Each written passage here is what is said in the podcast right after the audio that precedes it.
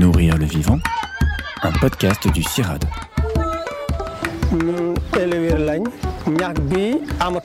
Ce dérèglement climatique a aussi un impact sur plusieurs milliards d'agriculteurs et d'agricultrices.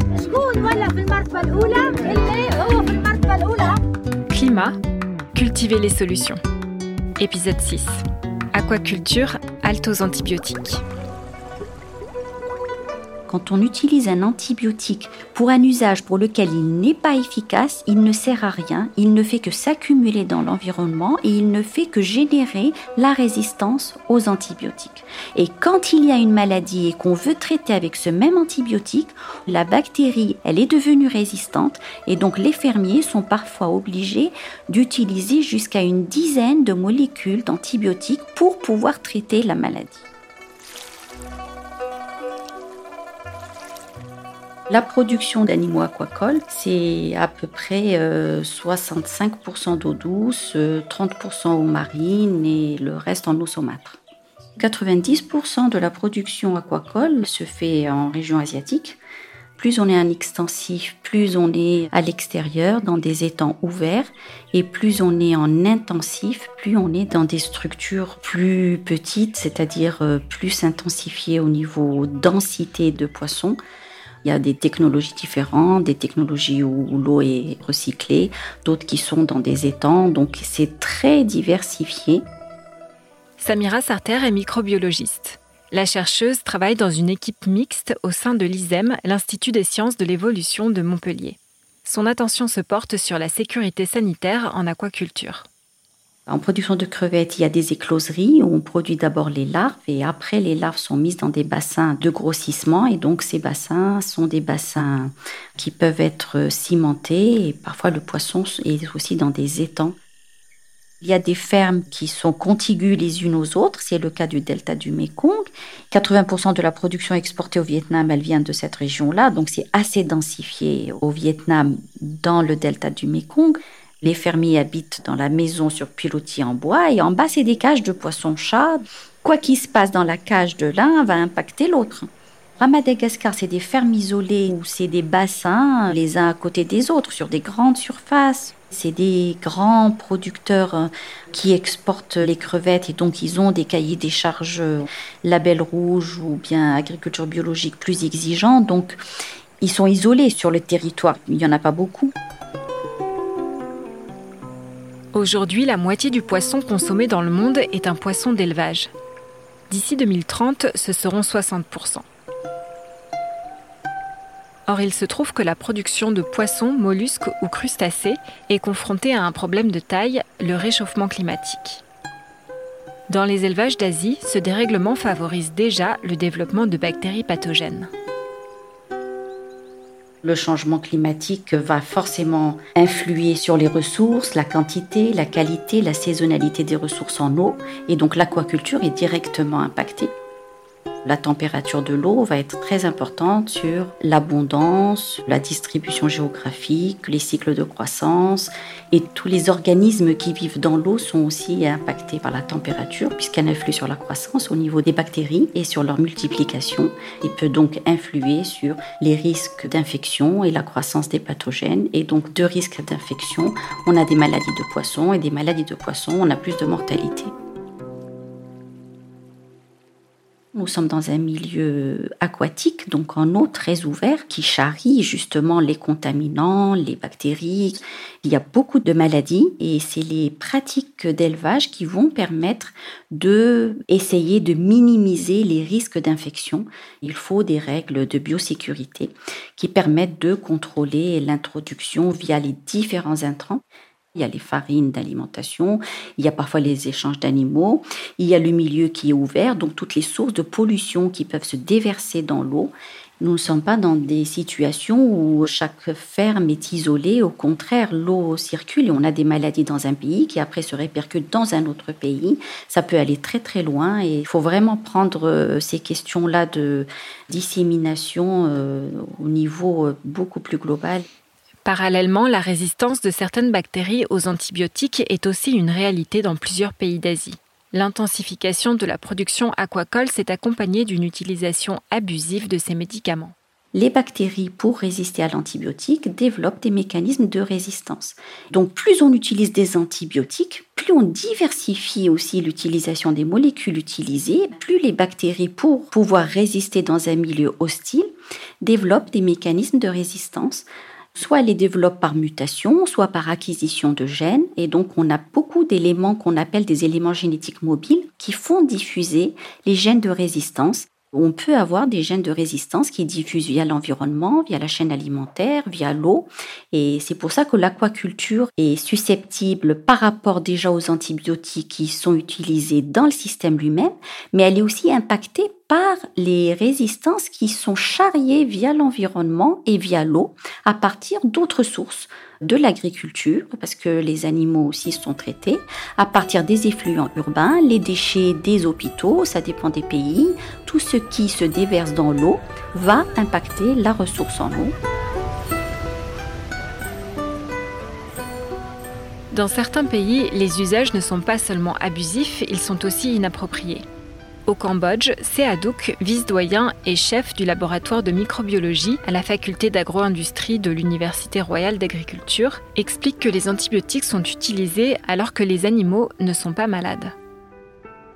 The farmer and producer use antimicrobial for growth promotion, prevention and uh, treatment of disease outbreak. Les agriculteurs et les producteurs utilisent des antimicrobiens pour stimuler la croissance, prévenir et traiter les épidémies. Ils les utilisent en général sans ordonnance des agents de sécurité animale, du village ou des vétérinaires.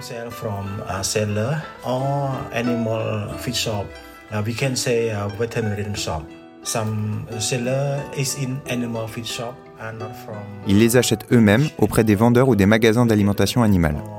La plupart du temps, les vendeurs ne sont pas des agents de santé animale ni des vétérinaires. Ils ont juste suivi un cours de courte durée sur la production animale.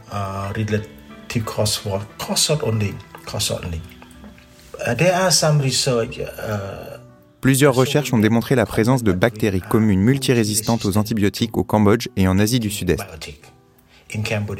Cela représente un risque élevé en relation avec le changement climatique et l'augmentation des infections.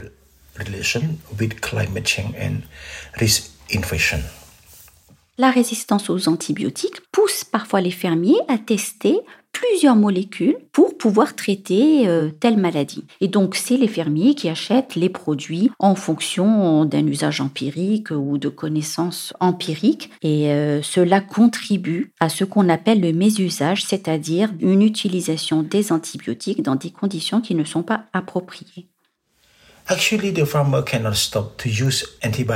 Les agriculteurs ne peuvent pas simplement cesser d'utiliser des antibiotiques pour le traitement des maladies, mais ils doivent obtenir des conseils, des recommandations et des prescriptions de la part des vétérinaires avant de les utiliser.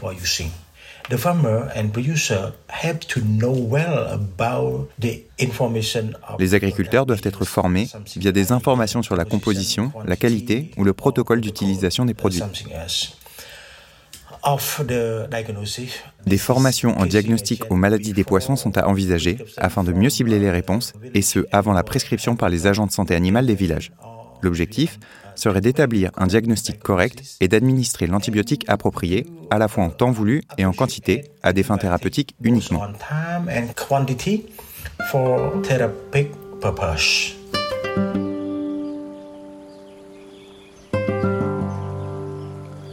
Samira Sarter évoque la nécessité d'une aquaculture plus durable, plus résiliente, avec moins d'intrants chimiques et l'utilisation d'alternatives aux antibiotiques. En ce sens, des scientifiques du CIRAD ont développé une base de données qui répertorie les usages et les savoirs traditionnels de 2500 espèces de plantes en Afrique et en Asie. Dans différents pays, il y a une biodiversité très riche de plantes qui existent localement et les plantes ont été utilisées pour améliorer euh, la qualité des produits dans les élevages. C'est vrai qu'avec l'intensification et l'exportation des produits, cet usage euh, a été très euh, réduit. À Madagascar, nous avons travaillé sur l'usage antimicrobien des plantes. Nous les avons testés en alimentation dans des écloseries de crevettes. Donc nous avons trouvé que l'utilisation de Cinnamosma fragrans qui est une espèce euh, endémique à Madagascar, permettait de réduire la charge bactérienne dans l'eau et sur les crevettes.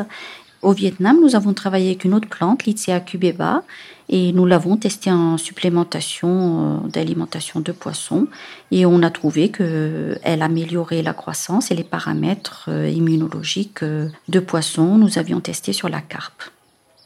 Alors en laboratoire, ce que nous avons observé, c'est euh, par exemple la diminution des charges microbiennes, la diminution de certaines communautés de bactéries, la diminution de la mortalité après une infection expérimentale du poisson avec une bactérie pathogène. Nous, on travaille dans des conditions contrôlées, on ne fait varier qu'un paramètre à chaque fois pour essayer de voir l'effet sur ce paramètre. Et par contre, quand on est dans des conditions réelles, il y a beaucoup d'autres facteurs qui vont intervenir et donc c'est d'autres types d'études.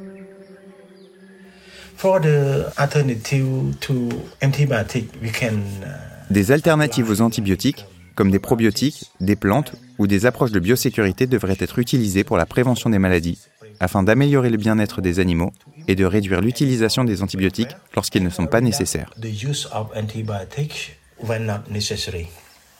Les essais en laboratoire montrent que les mélanges de plantes peuvent clairement jouer un rôle en prévention.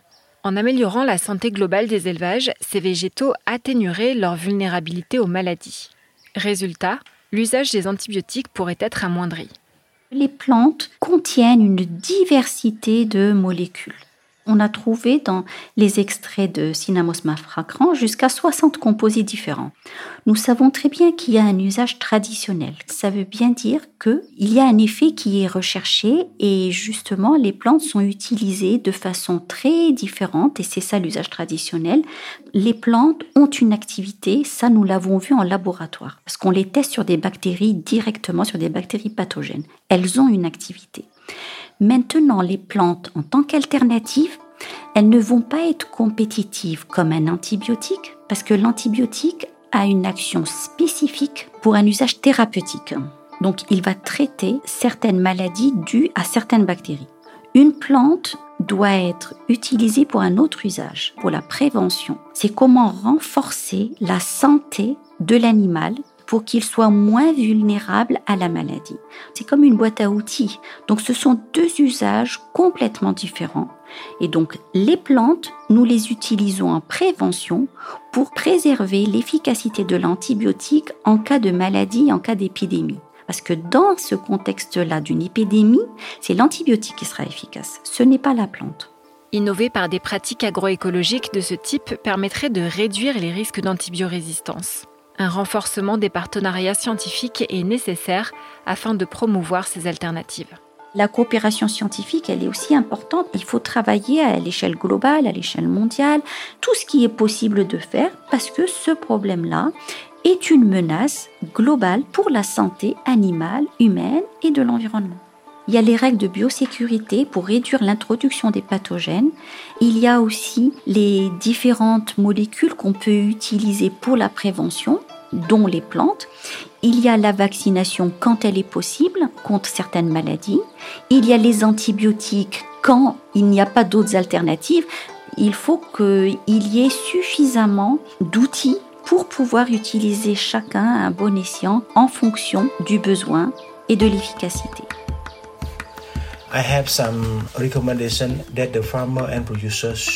Mes premières recommandations tournent autour de la sensibilisation et de la formation des agriculteurs pour améliorer leurs connaissances sur la production aquacole, le diagnostic et le contrôle des maladies, mais aussi sur l'utilisation prudente des antimicrobiens et des risques de résistance aux antibiotiques.